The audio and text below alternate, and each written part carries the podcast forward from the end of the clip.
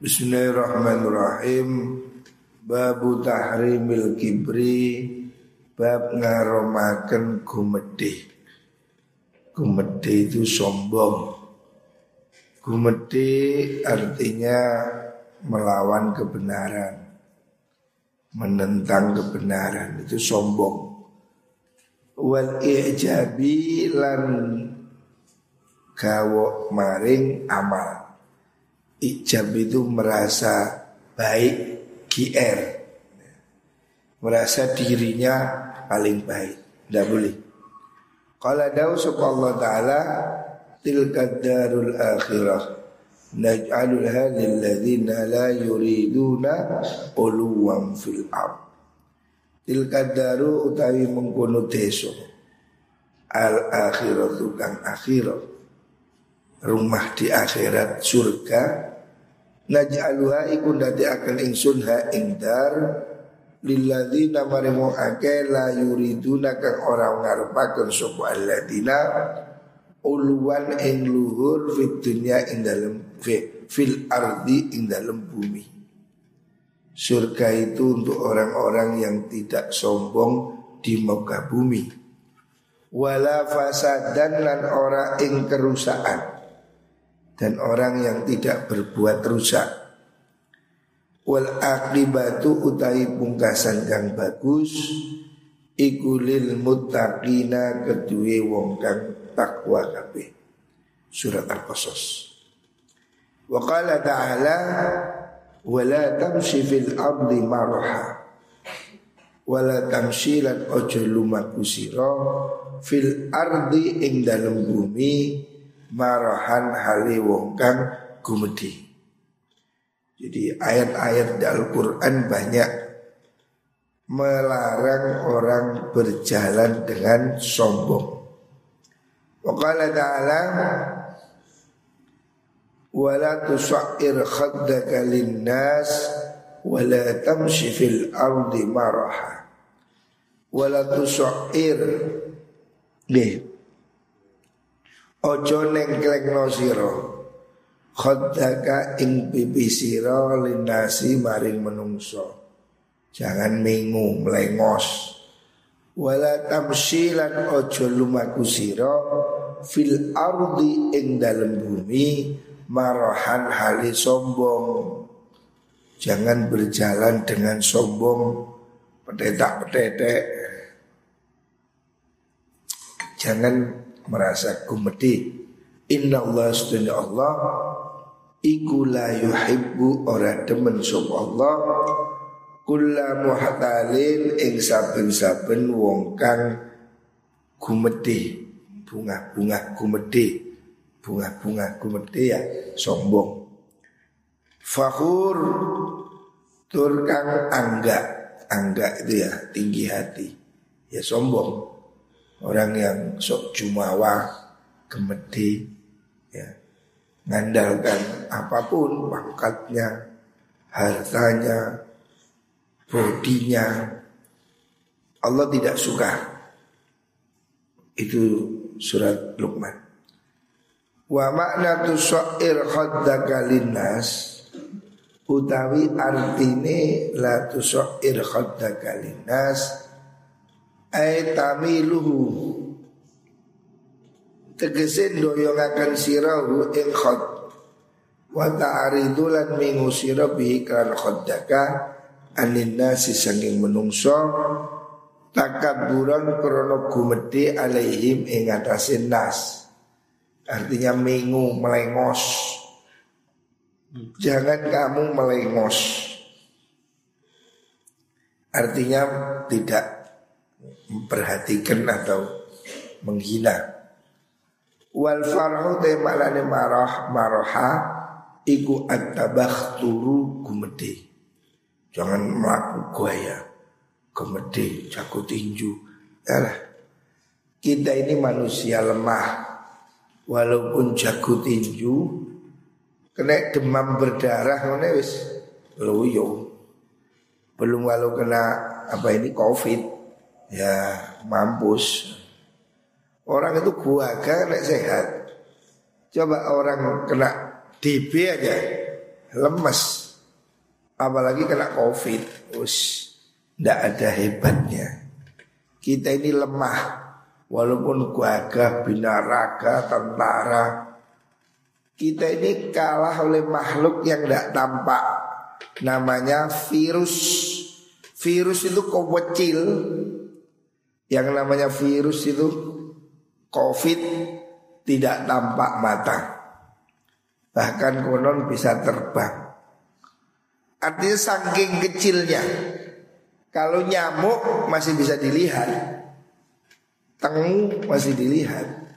Virus ini tidak lihat di mana bentuknya COVID tidak ada.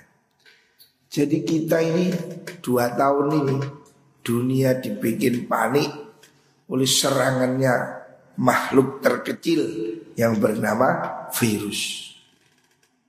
Amerika bisa bikin bom nuklir, peluru kendali, tapi dia tidak berdaya menghadapi serangan virus.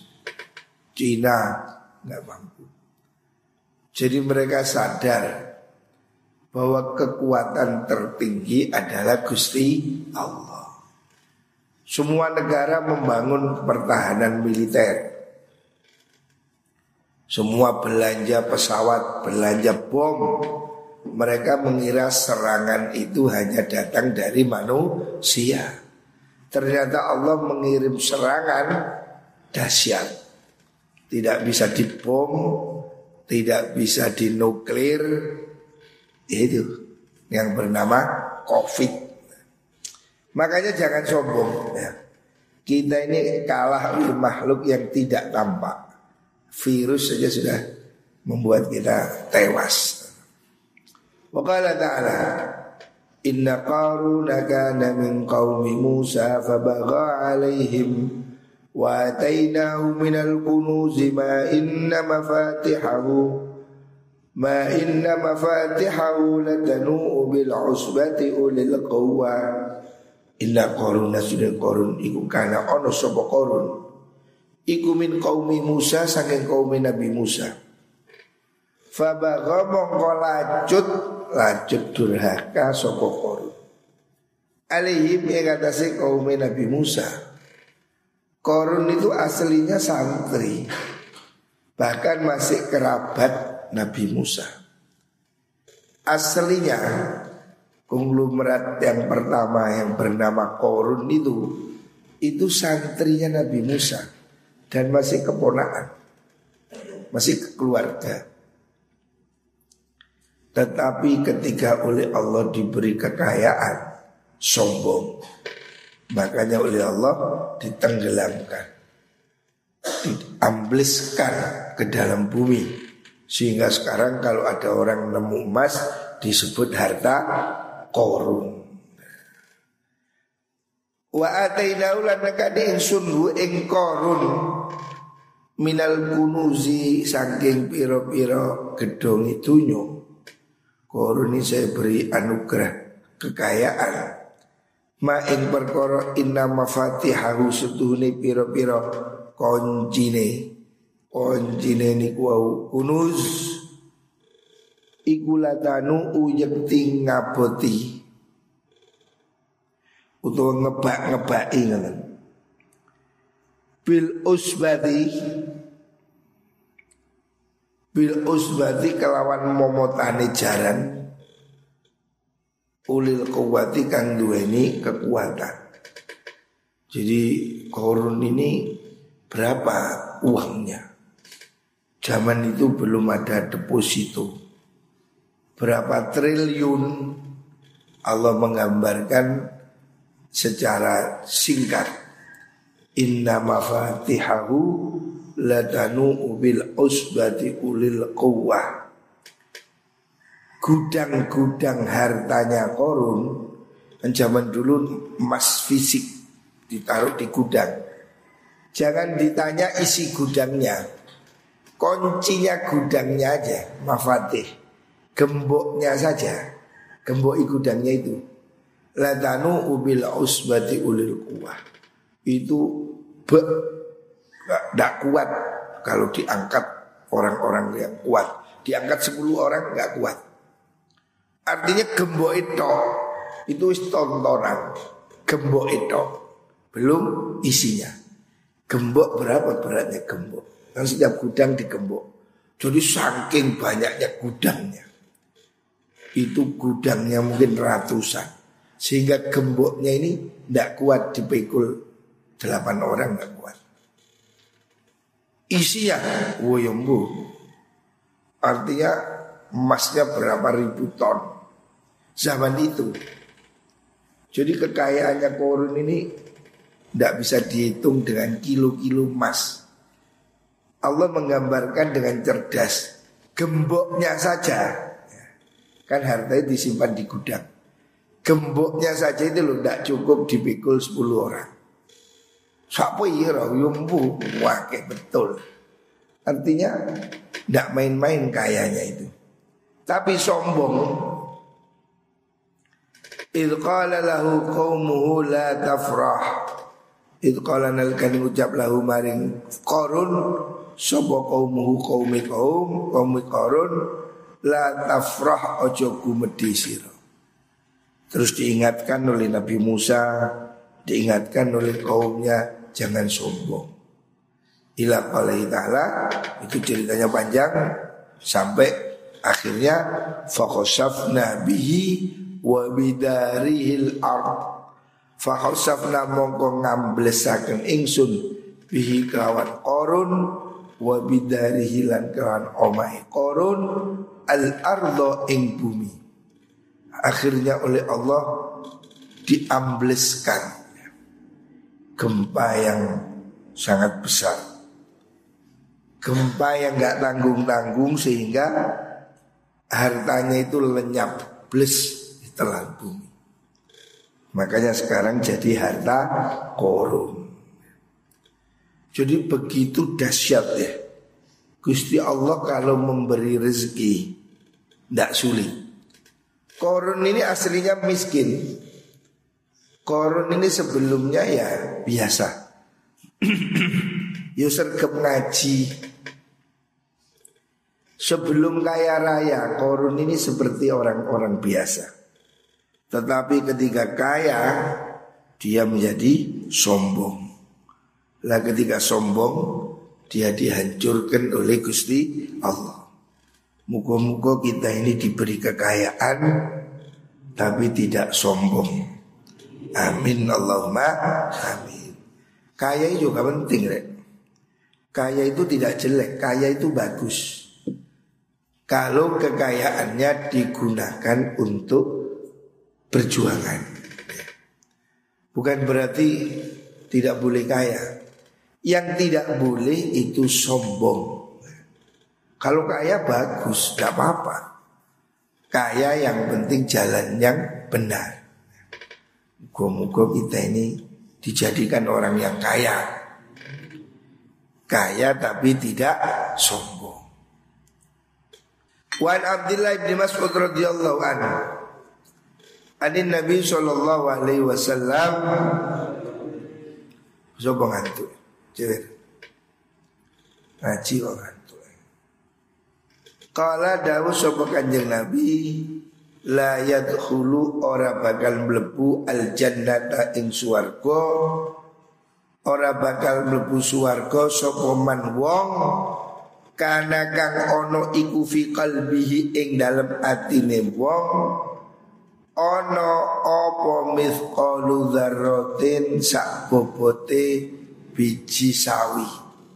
Sebutir kecil min kibrin saking gumedi Siapa orang yang punya hati sombong Dia tidak akan masuk surga. Maksudnya bagaimana? Kalau dia itu sombongnya tidak mau beriman menolak tunduk pada Islam, dia tidak akan masuk surga selama-lamanya.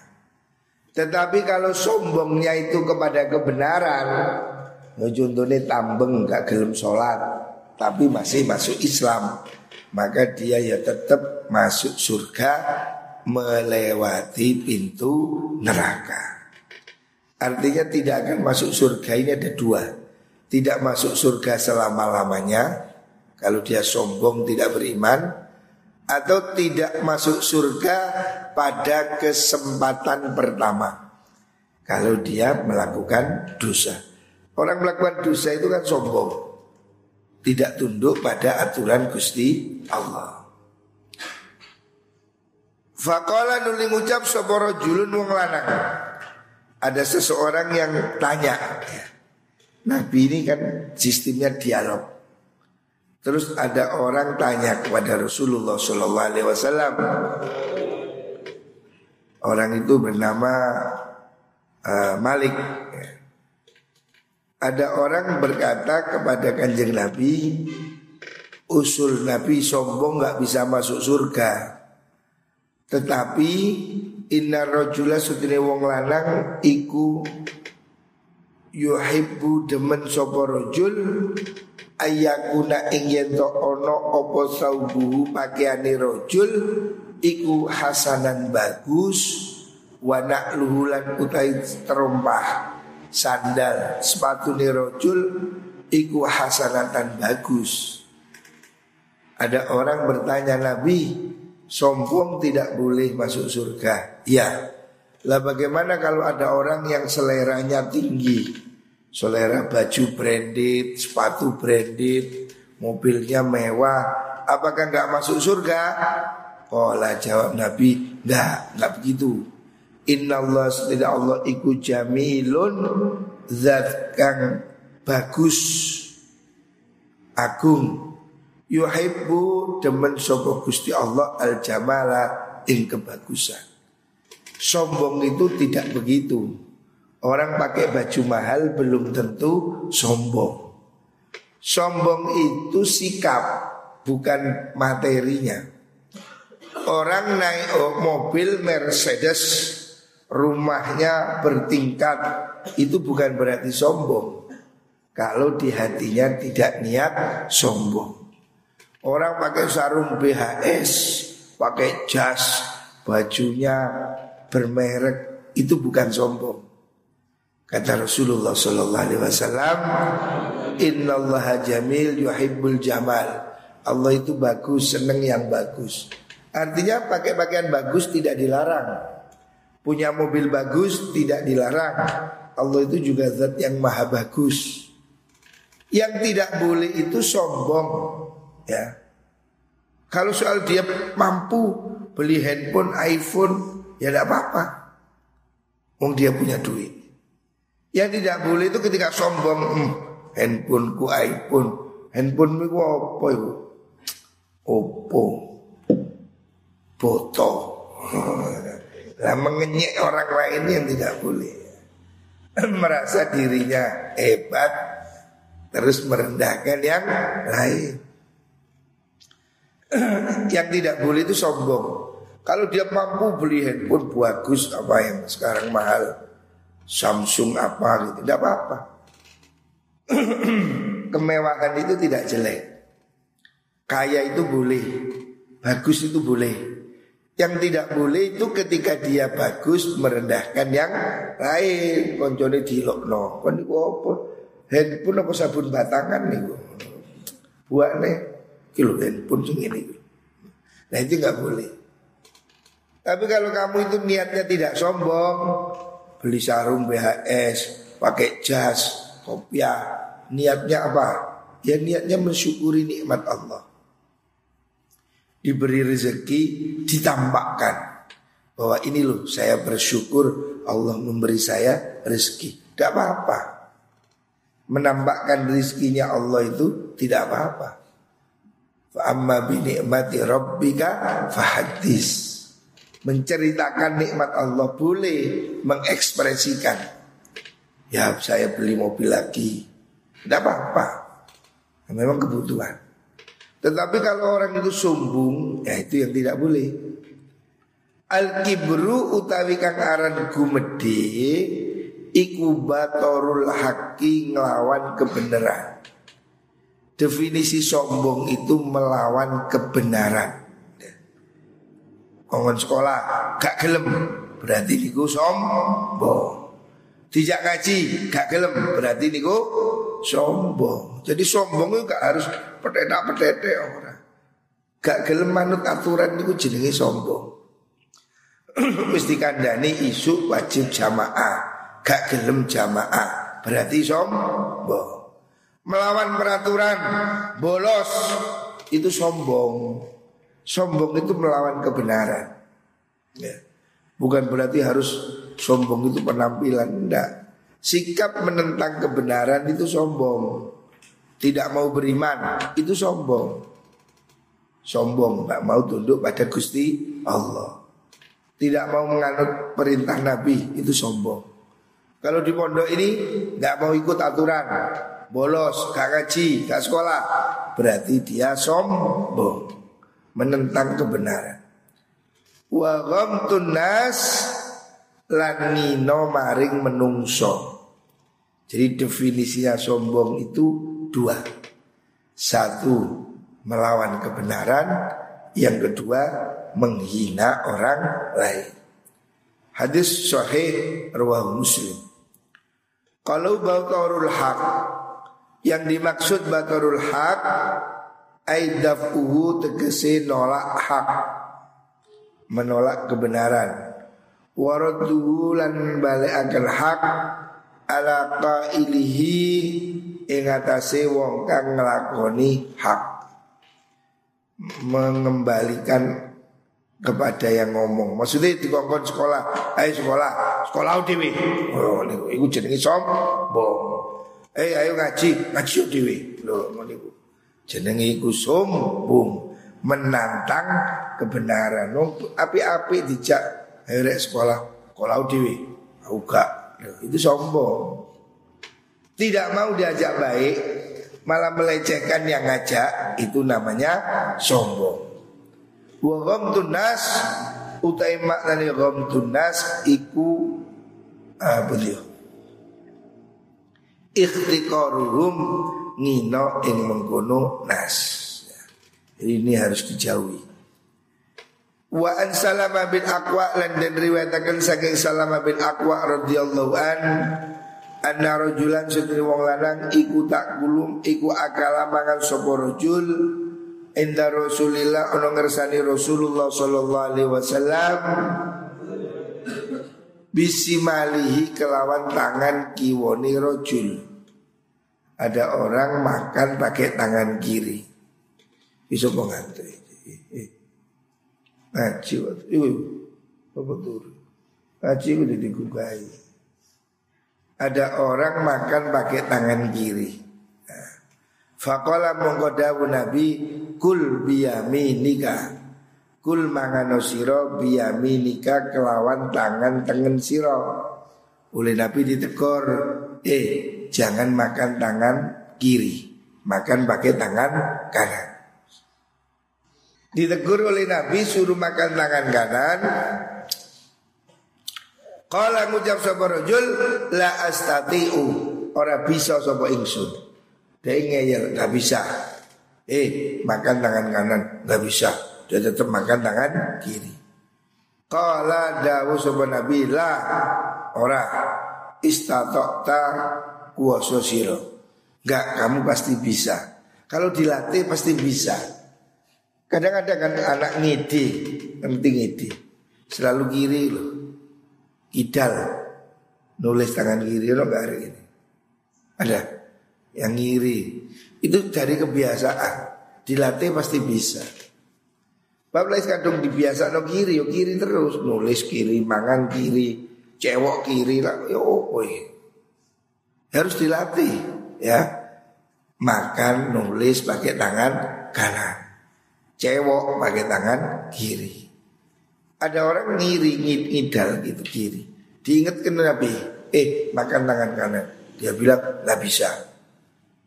Nabi enggak, Nabi mengatakan mama nahu orang nyegah hu ing rojul oro opo ilal kibru angin kumedi.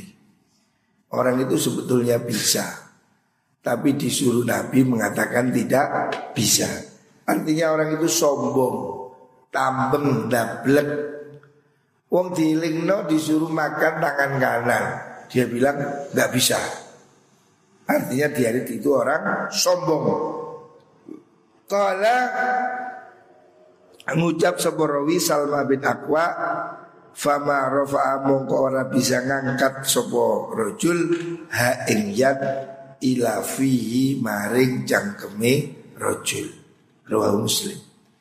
Artinya oh, wong iku kualat. Dalam kasus hadis ini orang ini apa kena batunya. Dia itu makan tangan kiri. Oleh Nabi diingatkan eh makan tangan kanan. Nggak mau. Nggak nggak bisa. Loh kurang ajar. Disuruh kanjeng Nabi tidak manut. Apa yang terjadi? Setelah itu dia ternyata tangannya lumpuh, tidak bisa ngangkat. Ya kualat, istilah Jawa kualat. Wong Mbak Nabi baik-baik disuruh, eh tangan kiri, makan tangan kanan. Dia nggak mau, nggak bisa, nggak bisa tenang. Karena dia menjawab tidak bisa, oleh Allah ditunjukkan bahwa dia kemudian betul-betul tidak bisa. Akhirnya dia tidak bisa ngangkat tangan. Joro saat ini keple. Ya ini salah satu mukjizat. Artinya ada orang disuruh nggak manut, langsung kena akibat tangannya kepleh, tidak bisa ngangkat. Artinya menolak kebenaran itu berbahaya. Jangan kita itu punya sikap mokong. Lek dieling no iku sing lemes sing manut, ayo sekolah, ayo ngaji, ya. Subuh itu siapa yang bagian bangunkan itu? Saat delok mau subuh masih belum bangun kamar-kamar. Coba itu diperhatikan. Milan, mana Milan?